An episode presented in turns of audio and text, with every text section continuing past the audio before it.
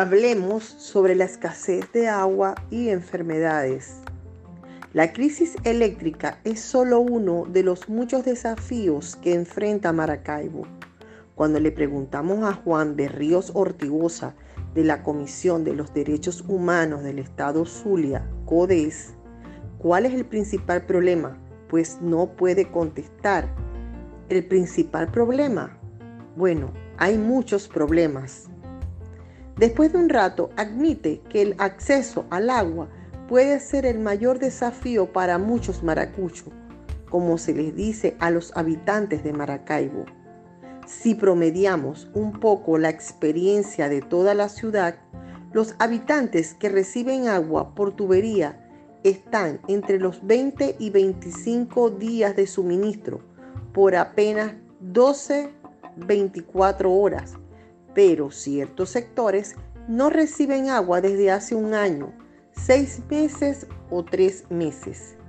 En zonas del Naranjal, los habitantes buscan maneras de encontrar agua en las calles vacías por el calor sofocante. Se ven mangueras conectadas unas a otras con cintas adhesivas y que van de casa en casa. El agua que llega está muy sucia, pero por lo menos llega. El resto del barrio tiene que buscar otras soluciones. Esta técnica no es muy segura. Primero, porque la temporada seca está empezando y los tanques van a vaciarse rápidamente. Segundo, porque atrae a los zancudos. Son pozos donde el agua permanece mucho tiempo y hay dengue, listeria. Todas estas enfermedades que antes habían desaparecido ahora están. Un hospital casi en ruinas.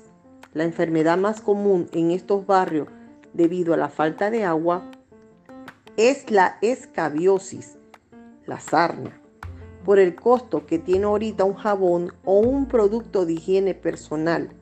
La gente no los está comprando.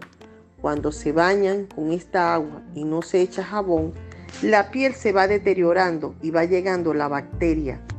Un niño de la comunidad contrajo escabiosis hace unas semanas. Su cara y sus brazos están llenos de cicatrices y forúnculos. A mí me dijeron que era el mismo calor y puede ser el agua también. Me salen ronchas. Me da mucha comezón, dijo el pequeño. Sus familiares no cuentan con los ingresos necesarios para comprarse las medicinas adecuadas. Ese es otro desafío mayor de estas comunidades el acceso a la salud. El hospital más cercano está casi en ruinas. Un joven murió recientemente por no poder ser atendido para una operación. Para poder operarlo, tuvimos que llevar 5 litros de agua, más los insumos. Salía en total 300 dólares, sin contar los antibióticos. Cuando compramos todo igualito no lo operaron porque no tenían pabellón disponible, porque el pabellón no tenía aire.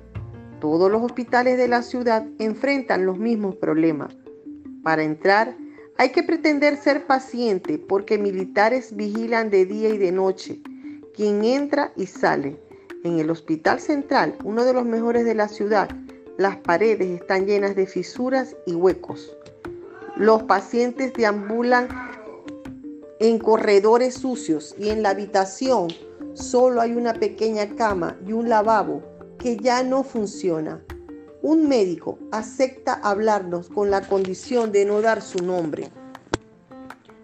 Así que aquí no hay agua, la luz es intermitente, no hay medicamentos. Los pacientes compran los medicamentos, insumos, Médicos también, mínimo, aquí no tenemos rayos X.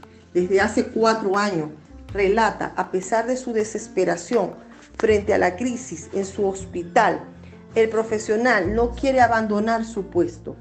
Yo pensé alguna vez ir a trabajar con Médicos Sin Frontera o con la Cruz Roja Internacional, pero ya estando aquí, me doy cuenta que estamos en las mismas condiciones que un hospital africano. Y no es el dinero lo que lo motiva. Cobra un poco más del salario mínimo mensual, que equivale más o menos a 10 euros.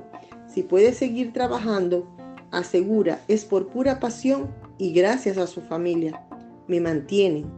Yo estoy aquí gracias a una tía y un tío que afortunadamente todavía tienen trabajo y me garantizan comida y vivienda.